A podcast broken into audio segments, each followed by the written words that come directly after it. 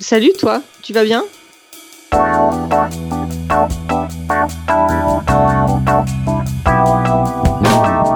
Un podcast de Bilouk pour faire connaissance avec les cyclistes du quotidien, mais pas que.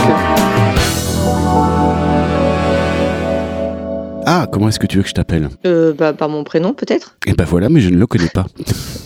Ah, Mon prénom c'est Marie-Xavier. Salut Marie-Xavier. Salut Bilouk. Ça va bien? Ça va bien Merci d'être là, c'est super sympa. On fait un petit entretien euh, hyper tôt un samedi matin en plus, donc c'est adorable. Oui.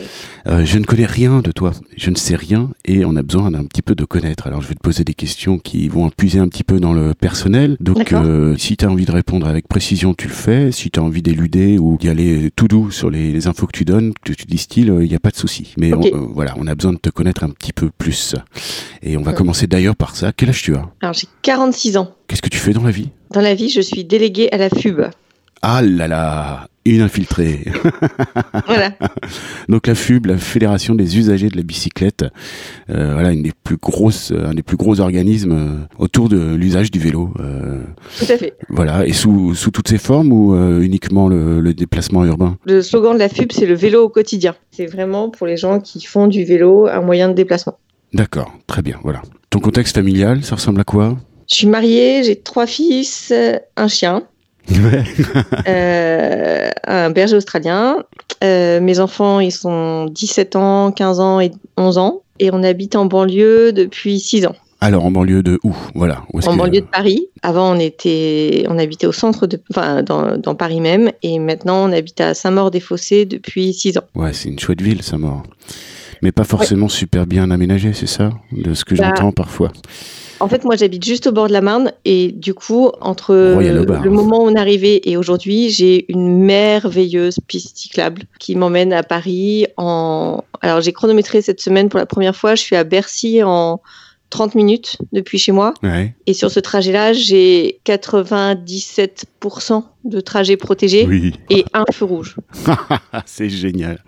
Voilà. Oui, je vois très bien l'itinéraire. D'ailleurs, j'avais fait une, une petite up il y a, il y a trois ans.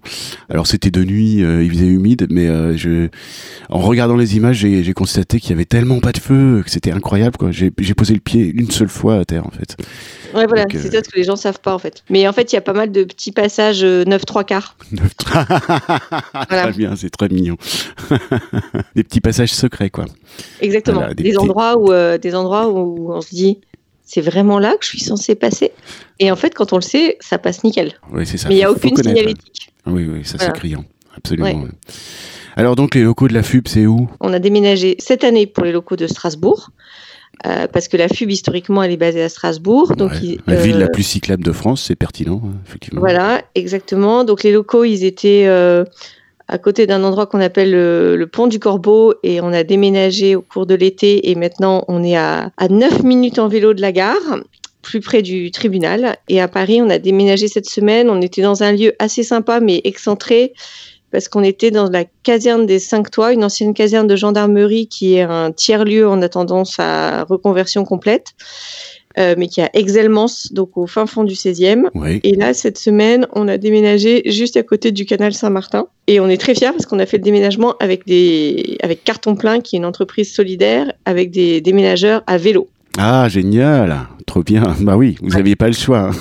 Exactement. En fait, Oui, en- en c'était- fait, c'était juste le choix le plus rationnel, en fait. Oui, oui, vous étiez obligé.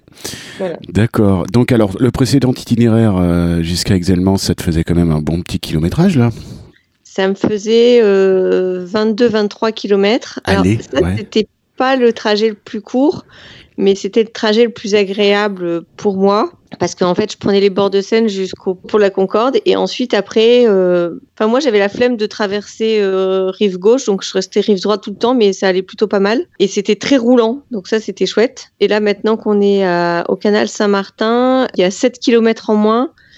Mais alors, il y a 33% de kilomètres en moins, mais 25% de temps en moins, parce que à partir du moment où je quitte les berges de Seine, C'est là euh, qu'arrivent les feux et tout ça. Ah oui, donc ouais, exactement. T'as perdu en kilométrage. Dieu sait que souvent c'est un point négatif pour nous quand le trajet se raccourcit. Enfin, Mm. Je sais pas comment tu l'interprètes. 22 à 14, ça va, hein, ça, reste, Ouais. ça reste raisonnable. on Oui, c'est conséquent. Alors, c'est quoi ta monture pour faire ce type de trajet? Parce que c'est pas rien, 22, 15. euh. En fait, moi j'ai un Véligo Ouais. ou un vélo électrique. Je trouve que le Véligo, il marche mais tellement bien. C'est incroyable à quel point ce vélo marche bien. Alors, 14 km, je pense que je pourrais réussir à les faire en vélo musculaire. Mais euh, ça sera pour le printemps. Mais euh, l'hiver, en fait, euh, comme je suis beaucoup au bord de l'eau, il y a des fois, il y a pas mal de vent. Et l'électrique, en fait, il, il- il annule le vent et ça, c'est pas mal. Quand même. Oui, c'est vrai, c'est vrai, complètement. Ouais. De toute façon, dès que tu es sur les bords de Seine, quel que soit le vent du jour, euh, comme ça fait un espèce de couloir, le vent, tu l'as soit dans le dos, soit dans le museau, mais euh, Ouais, voilà, il est exactement. jamais de côté, quoi. Ouais, non, ça c'est sûr. Et quand on l'a de face, euh, ben on bouge plus quoi. on a beau essayer de pédaler, on bouge plus. Bon, comment t'évalues un petit peu ta condition physique Euh, ben moi je vais très bien. En fait, j'ai une santé de fer depuis toujours. Et là, je suis très contente de retourner. On a été des élèves exemplaires euh, pendant les deux confinements, donc on est resté chez nous. Et en fait, ça, ça tape sur le moral, je trouve. Et donc là, du coup, je suis bien contente de reprendre mon vélo pour. euh, je vais au travail deux jours par semaine, un truc comme ça. Deux, trois. Enfin, ouais, cette semaine plus avec le déménagement. C'est-à-dire, mais- c'est un, un mi-temps que tu as ou c'est parce qu'il y a une partie en télétravail? C'est parce que je fais une partie en télétravail pour, euh, en fait, pour qu'on soit pas trop dans les locaux. Oui, c'est bien, c'est opportun. La ouais. distanciation so- physique. Du coup, on alterne en fait entre Ouais. être présent sur place bien. et être chez On coupe la poire en deux, mais au moins, euh, on se voit un petit peu, il y a un peu de social là-dedans, quoi. C'est bien. nous. Ouais, voilà, exactement. Parce Ouais. que sinon, c'est surtout que l'équipe de la FUB, elle est dans sa globalité, elle est vraiment jeune. Et euh, je sais pas, je pense que la moyenne d'âge, sinon, ça doit être genre 31 ans ou un truc comme ça. D'accord, ah oui, donc toi, t'es es quasiment la, la senior là-dedans. voilà, c'est pour ça que j'ai recruté quelqu'un de qui a 58 ans, donc comme ça, elle a Ah, ouais. deux ans de plus que moi, ça, voilà. Mais euh, non, on est quelques, on est, je sais pas, on doit être un quart à plus de 40 ans et les trois quarts à autour de 30, quoi. D'accord. Euh, Ça représente euh, combien de personnes, la FUB, en France, de, de permanent de permanents, alors avec les stagiaires et les alternants, en ce moment, on en est à 23. Ah oui, c'est quand même assez... euh, D'accord, Ah oui, il ouais, y a- on il y, a a- du monde là derrière, ouais. Le truc, c'est qu'avant, il n'y avait pas de place dans les bureaux. Et du coup, en fait, on pouvait. Enfin, c'était compliqué de recruter parce qu'on ne pouvait plus asseoir les gens. Et donc, c'est pour ça qu'on a déménagé deux fois dans la même année parce qu'on avait besoin de place pour euh, l'équipe, entre autres. Et parce qu'il y a une volonté de faire grossir la structure aussi? Ah bah parce qu'il y a, il s'est passé tellement de choses sur le vélo cette année que faire grossir, enfin il n'y avait pas le choix en fait. Oui, c'est ça. C'était euh, une nécessité. euh, voilà, c'est venu Ouais, voilà. naturellement. Donc, euh, Marie-Xavier, 46 ans, euh, très en forme. euh, Mm. Entre 22 ou 15 kilomètres euh, aller, ce qui est vraiment Ouais, encore une fois pas rien. Mm. Et puis ça en selle euh, sur un véligo ou sur un vélo électrique. Alors qu'est-ce qui, j'imagine que tu avais précédemment le vélo électrique. Qu'est-ce qui a motivé ton choix du, du véligo? Mon histoire de vélo taffeuse, elle est assez longue. Euh, quand j'étais, étudiante à Compiègne et je ne sais plus ce qui est passé dans la tête de mes parents, mais du coup ils m'ont tout de suite donné un vélo pour être étudiante parce que on habitait à la campagne et le vélo c'était pas du tout une option pour se déplacer. Euh, mais j'ai commencé étudiante à Compiègne. Ensuite, dans ma vie professionnelle, je suis allée vivre à Stockholm pendant un temps et avec mon copain, on s'est acheté des vélos. Et donc, euh, je faisais euh, 10 km aller, 10 km retour, mais c'était plutôt à la belle saison. C'est dans la culture à Stockholm de se déplacer à vélo? Alors de plus en plus, euh, mais à l'époque il y en avait déjà un peu. En fait, on Oui. achetait facilement des vélos recyclés, euh, enfin des vélos d'occasion et tout Ouais, ça. je- voilà. tout ça. ouais. Et ensuite, quand on est arrivé à Paris en 2001, en 2002, je suis allée passer le week-end chez une copine qui était entre Paris et les Pays-Bas, et je suis revenue avec un vélo dans le train. Et donc j'ai gardé ce vélo musculaire jusqu'à il y a, j'ai dû le l'amener chez mon vélociste pour leur disant récupérez les pièces, s'il vous plaît Ah, il y a quatre ans, je pense. Et en fait, euh, quand euh, un jour j'en ai eu marre du RER entre Saint-Maur et Paris, et je me suis dit je vais aller en vélo. J'ai fait tout le printemps et l'été en vélo musculaire, et à l'automne il y a l'offre Véligo qui a été lancée, Ouais. et je me suis dit bah pour tenir l'hiver je vais essayer. Et voilà. Ah bah, c'est pertinent tout ça, là, les problématiques de vent et tout, je comprends bien. Et donc le, là où ça a vraiment germé euh, dans ta tête, c'est quand vous étiez à Stockholm, quoi. Ouais, à Stockholm ça a pas mal fait le truc, et puis ensuite. Qu'est-ce qui a euh, motivé ta décision à ce moment-là? Qu'est-ce qui vous a motivé tous les deux? Ça a été quoi le déclic? En fait, c'était juste cool de faire du vélo. C'est c'est une super belle ville, en fait, euh, Stockholm. Et du coup, faire du vélo, c'était enfin, c'était super chouette, quoi. Voilà, fallait avoir un vélo. C'est venu, c'est ouais, venu comme une évidence. Dans une ville où tu me disais la culture était pas spécialement orientée vers les déplacements en vélo. C'était pas Copenhague, c'était pas Amsterdam, quoi. Elle était très orientée vers les transports en commun. Enfin, il y avait très peu de gens de notre âge, de notre génération, qui avaient une voiture. C'était très transport en commun, mais il y avait aussi des. En fait, le froid, c'était pas un argument. En fait, les Suédois, ils sont. Euh, il n'y a pas beaucoup de soleil, mais quand il y en a, on en profite à fond. Donc, c'est les rois de la terrasse, les rois du balcon Ouais. euh, et tout ça. Et donc, en fait, euh, bah, même si l'hiver il fait froid, euh, l'été ils font du vélo, et donc on avait des vélos. Ah ouais. Ça coûtait rien, je sais pas, on a dû acheter ça 500 couronnes à l'époque ou un truc comme ça. Enfin, les transports en commun à Stockholm, ils étaient assez chers en fait à l'époque par rapport au reste. Hmm. Ah oui, donc ça, jouait aussi dans l'équation, d'accord. À Stockholm, en fait, tu payais tes transports parce que si tu chopais une prune, ça, les Français, ils la prenaient assez vite. Si tu chopais une prune, elle te coûtait carrément plus cher qu'en Ouais, France. ouais, ouais, Donc en fait, tu jouais pas quoi. En termes d'équipement au quotidien, donc euh, est-ce que tu es team sac à dos, team sacoche euh, Alors le Véligo, Ah, il est vachement. Team sacoche, voilà. Le Véligo, il s'y Ah, prête bien. sacoche. C'est tellement évident la team sacoche. Ouais, ouais, ouais, bah voilà. Après, il y en a, c'est une religion euh, de, de ne pas le faire. Mon épouse, par exemple, elle, elle veut Ouais. pas entendre parler de sacoche et de porte-bagages. Oh là là, elle, elle fuit ça comme la peste, quoi. Il y a toujours des, des débats houleux à la maison, hein, parce que moi, c'est tout le contraire également. Attends, je renacle pas euh, à rouler avec mon sac à dos quand je roule avec un vélo qui est très dépouillé, tu vois, où j'ai rien installé, euh, typiquement en été, mais en hiver, je suis très sacoche aussi. Tiens, bah la, la petite mécanique du quotidien, comment tu t'évalues là-dessus Euh, Je suis une buse. Ok, très bien, moi aussi. Voilà, une vraie buse. Raconte-moi. J'ai un mari. Voilà. moi, j'ai une épouse. Voilà. moi, j'ai un mari qui fait ça très bien. D'accord, mais alors euh, si sur la route il t'arrive un petit problème, euh, typiquement une crevaison, un truc, un machin, t'es quand même équipé. et- Écoute, euh, j'ai de la chance, ça m'est jamais arrivé. Oh là là Alors, euh, en fait, non. Sur en les berges de Seine tous les jours, ça t'est jamais arrivé? Non mais je crois pas. Il m'est arrivé un truc avec mon Véligo, un truc de dingue. Euh, je l'avais depuis deux mois, je crois. Et un jour, je me, enfin, je pense que je suis victime de vandalisme parce que je gare mon vélo et quand je reviens, mon pneu est déjanté. Donc, je suis à plat. Ah oui, mais en plus déjanté quoi. Ouais, voilà. Donc, le truc vraiment chelou. Donc, je prends mon vélo, je le ramène dans la cour de l'immeuble, j'appelle un de mes collègues avec des. J'avais quand même dans ma trousse des, Des montes pneus. des monte-pneus. Donc, il m'aide à remettre le pneu en place et je pousse mon vélo jusqu'à Décathlon Madeleine. Et donc, euh, ils regardent mon vélo, ils disent Ah non, c'est un Véligo, on n'y touche pas. Ah tiens, Euh, comment, disent comment ça s'explique ça? La maintenance, elle est faite, euh, ils ont un service de maintenance. Ah oui, C'est des vélos particuliers, donc euh, nous, on est, on est désolé, madame, mais on n'y touche pas. Par contre, si vous voulez essayer de faire quelque chose avec les outils Avec les outils, ouais. allez-y. Je pousse mon vélo jusqu'à l'atelier, et là, il y avait un jeune crétin qui était en train de faire quelque chose sur son vélo. Bon. Je commence à, à gonfler le pneu, je le gonfle, je le gonfle, je le gonfle, et puis là, je m'aperçois qu'il y a un endroit, en fait, le pneu est pas bien dans la jante. Je m'apprête à aller chercher un outil, et là, le jeune crétin sur son fixie, là, ou je sais pas quoi, il regarde et il dit Mais madame, vous avez pas assez gonflé votre chambre à air. Et, et moi, je marmonne dans ma barbe Euh, Oui, je sais, mais je dois d'abord remettre le pneu dans oui, la jante. sinon ça va sortir du pneu. ouais. Voilà. Et en fait, ce crétin, il attend pas que je revienne. Ah il l'a fait? Il prend la pompe et il regonfle. Et pan. Ça Et non, éclate Non, non, non, c'est là que c'est le, le mieux. C'est que donc, moi, je reviens, je le vois à côté de mon vélo, je lui dis, qu'est-ce que vous faites? Il me dit, bah, j'ai regonflé votre pneu parce que la chambre à air n'était pas assez gonflée. Et je lui dis, mais enfin, vous n'avez pas regardé y a, Regardez, là, il y a un problème, ça fait une hernie. Je suis furieuse parce que Oui, il a entendu parler du pas le mansplaining et le mec qui d'autorité, il aurait jamais fait ça à un bonhomme, c'est sûr et certain. Et là, je m'approche et comme ce crétin, il a et je dis crétin parce que euh, ce truc va être diffusé. on a pensé, c'est des mots beaucoup moins polis. Et là, je m'approche et il a tellement gonflé le truc que quand je m'approche, la chambre à air explose Pan. en décathlon Madeleine.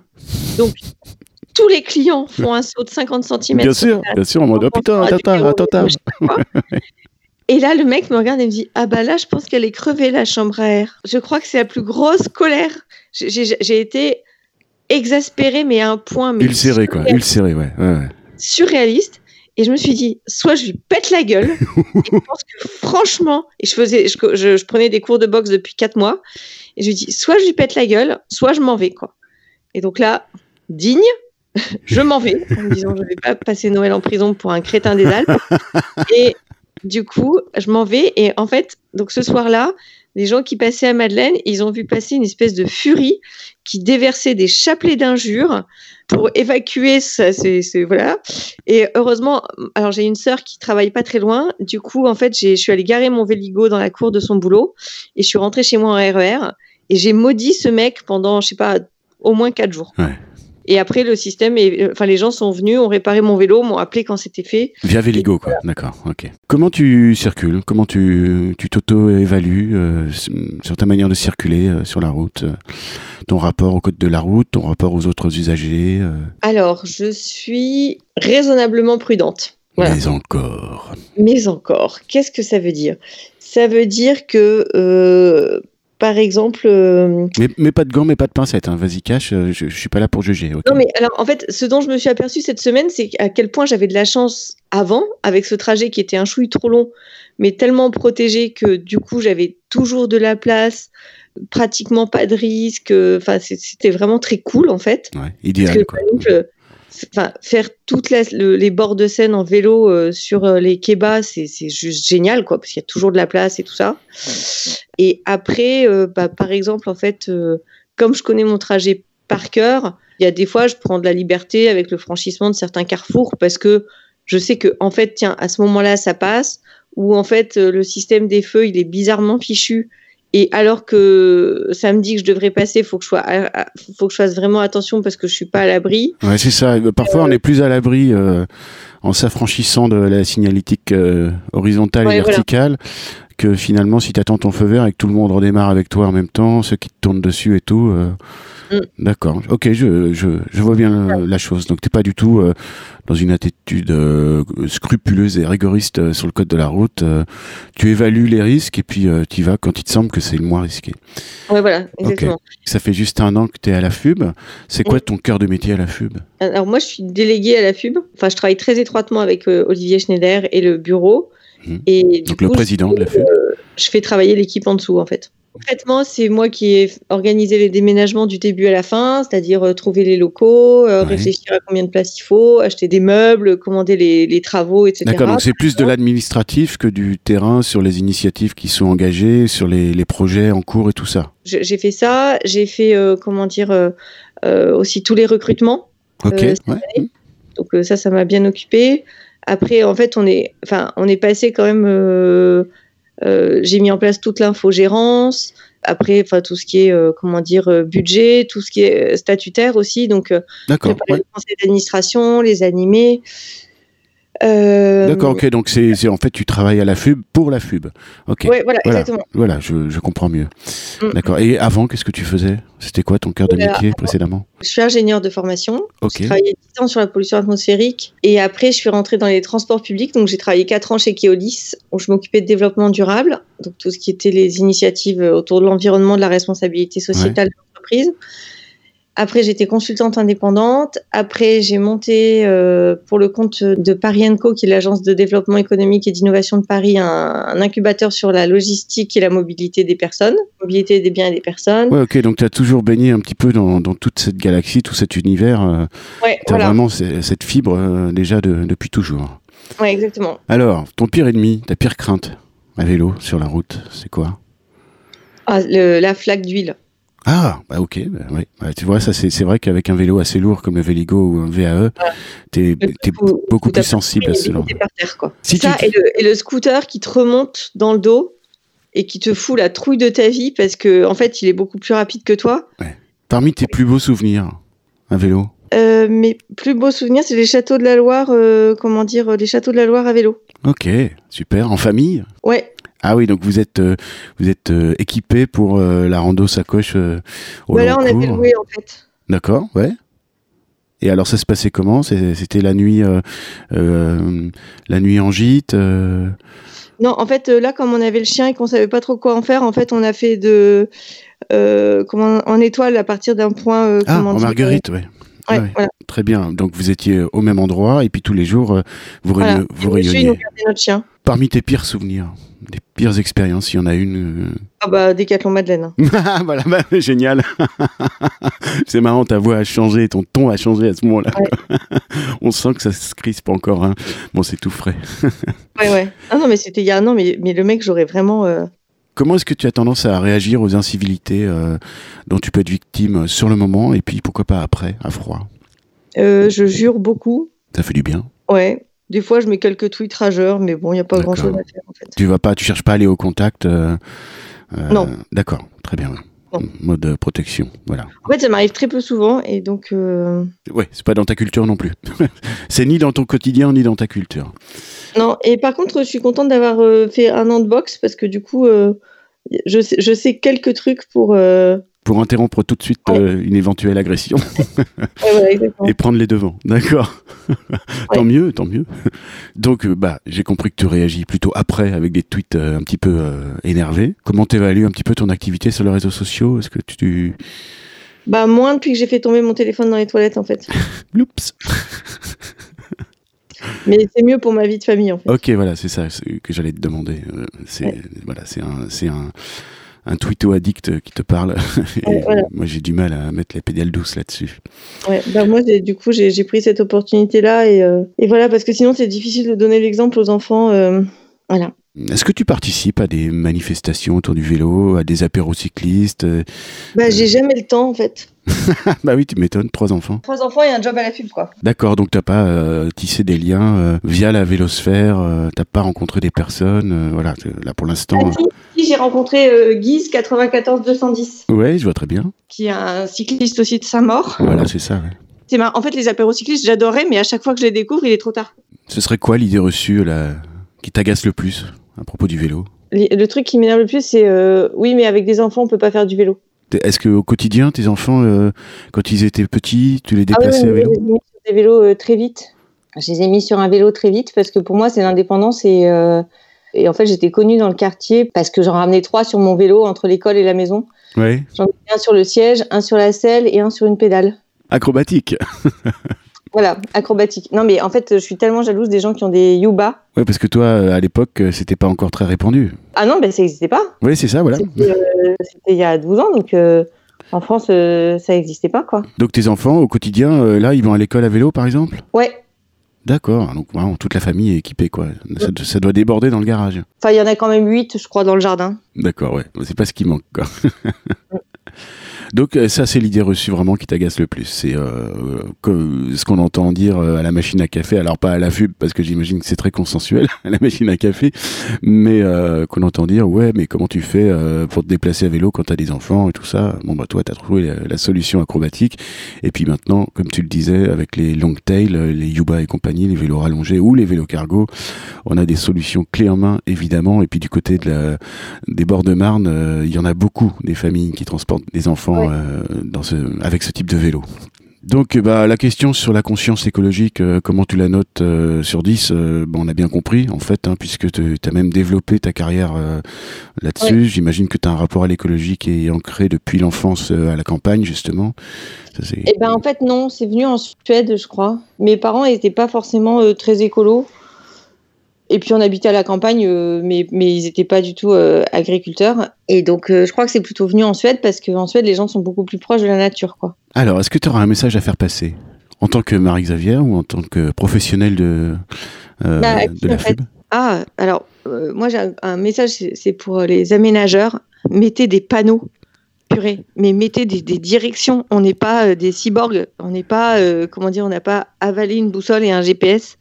Donc, euh, mettez-nous des panneaux de, de, pour indiquer les distances, pour indiquer les directions, pour euh, voilà. Enfin, à Saint-Maur, je pense qu'il y, y, a que les gens qui le savent déjà, que, qui imaginent qu'on peut aller à Paris sans feu tricolore, euh, en passant par les bords de Marne. Enfin, mettez de la signalétique, quoi. C'est clair. En plus, du côté voilà. de, des bords de Marne, si tu rates euh, le petit embranchement, le petit truc, euh, pour aller prendre la petite passerelle au-dessus de la 4 qui est bien cachée, il y a un petit sentier urbain entre des maisons, mais si tu le connais pas, tu sais pas et c'est pas indiqué, c'est vrai. Oui. Et, et ça, c'est exactement. Un... Ouais. Je trouve ça complètement dingue. Par exemple, tu vois, je sais que je suis. Ça, c'est toujours l'exemple que je donne, mais en fait, je sais que je suis dans le Val-de-Marne parce qu'il y a quelques panneaux, mais euh, qui sont euh, écrits en plus petit, mais mmh. en fait, les cyclistes, on n'a pas des yeux plus petits. Hein, c'est voilà, on, on, aimerait bien avoir des trucs écrits en gros. Et euh, surtout sur mon trajet entre Saint-Maur et Paris, je crois que je traverse six communes et je ne sais jamais dans quelle commune je suis. Ah oui. Jamais. Il n'y a pas un panneau qui me dit vous quittez Saint-Maur, vous arrivez à Joinville, vous quittez Joinville, vous passez Saint-Maurice, vous arrivez à Saint-Maurice, vous passez euh, Charenton, vous quittez Charenton, vous êtes à Ivry. Ouais. Et en fait, moi, je trouve ça hyper anxiogène parce que si euh, tu as un accident, bah, tu sais même pas dire aux pompiers dans quelle ville tu es. Où quoi. tu te situes. Ouais, ouais, c'est clair. Et puis, c'est vachement intéressant comme problématique parce que quand tu es sur euh, du côté de la voie verte euh, Londres-Paris, euh, enfin la Paris-Londres, c'est vrai que tous les 400 mètres, tu as une flopée de petits panneaux avec des directions, avec des, effectivement des directions pour telle ville, pour tel endroit, avec, une estimation du kilométrage et du temps, et c'est vachement sympa. Et c'est distillé comme ça de partout. Et pourquoi pas en mettre effectivement, surtout, surtout pour les gens qui viennent de banlieue, effectivement. Voilà. Particulièrement, et en fait, sur les bords de Loire, c'est beaucoup mieux fait. Oui, oui, parce qu'il y a cette culture, hein, complètement. Voilà, Et, voilà. Et du coup, c'est avec les enfants cet été, on a fait un long trajet un jour, on a fait 60 km. Et en fait, c'était cool parce qu'à chaque fois que tu te posais une question, tu avais un petit panneau qui disait ben, euh, où est-ce qu'on allait Chinon, Chinon c'est par là, Chinon c'est par là, Chinon c'est par là. Et au retour, euh, euh, Langer c'est par là et enfin du coup on sait pas. Tu peux pas te perdre. C'est un trajet complètement. Euh, en plus ça rassure et puis il euh, n'y a pas de ces petits moments d'inquiétude de s'arrêter de regarder sur une carte de se dire bon alors on est où?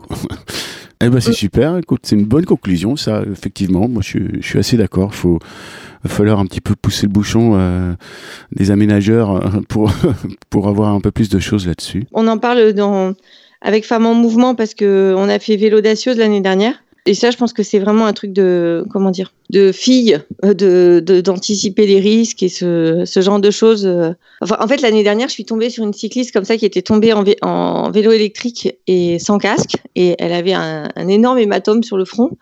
Et en fait, on était plusieurs cyclistes à s'être arrêtés. Et en fait, on savait pas dire aux pompiers comment nous rejoindre pour venir la chercher parce qu'elle saignait. Elle avait un hématome la taille d'une balle de tennis. Oh là là. Et, euh, et, et c'était très stressant. De, alors heureusement, il, y a quelqu'un qui a réussi. Euh, je ne sais pas ce qui lui est arrivé à cette dame. Euh, je pense que ça allait parce que quand je suis repartie, elle était consciente. Mais c'était vraiment très, euh, comment dire? C'était angoissant. c'était ah très angoissant sur le moment. Tu te sentais un peu démuni, quoi. En plus. C'est Jérôme Sorel qui l'écrit dans son livre. Il dit plus vous ferez du vélo, plus vous vous rapprocherez du moment où vous ferez une chute.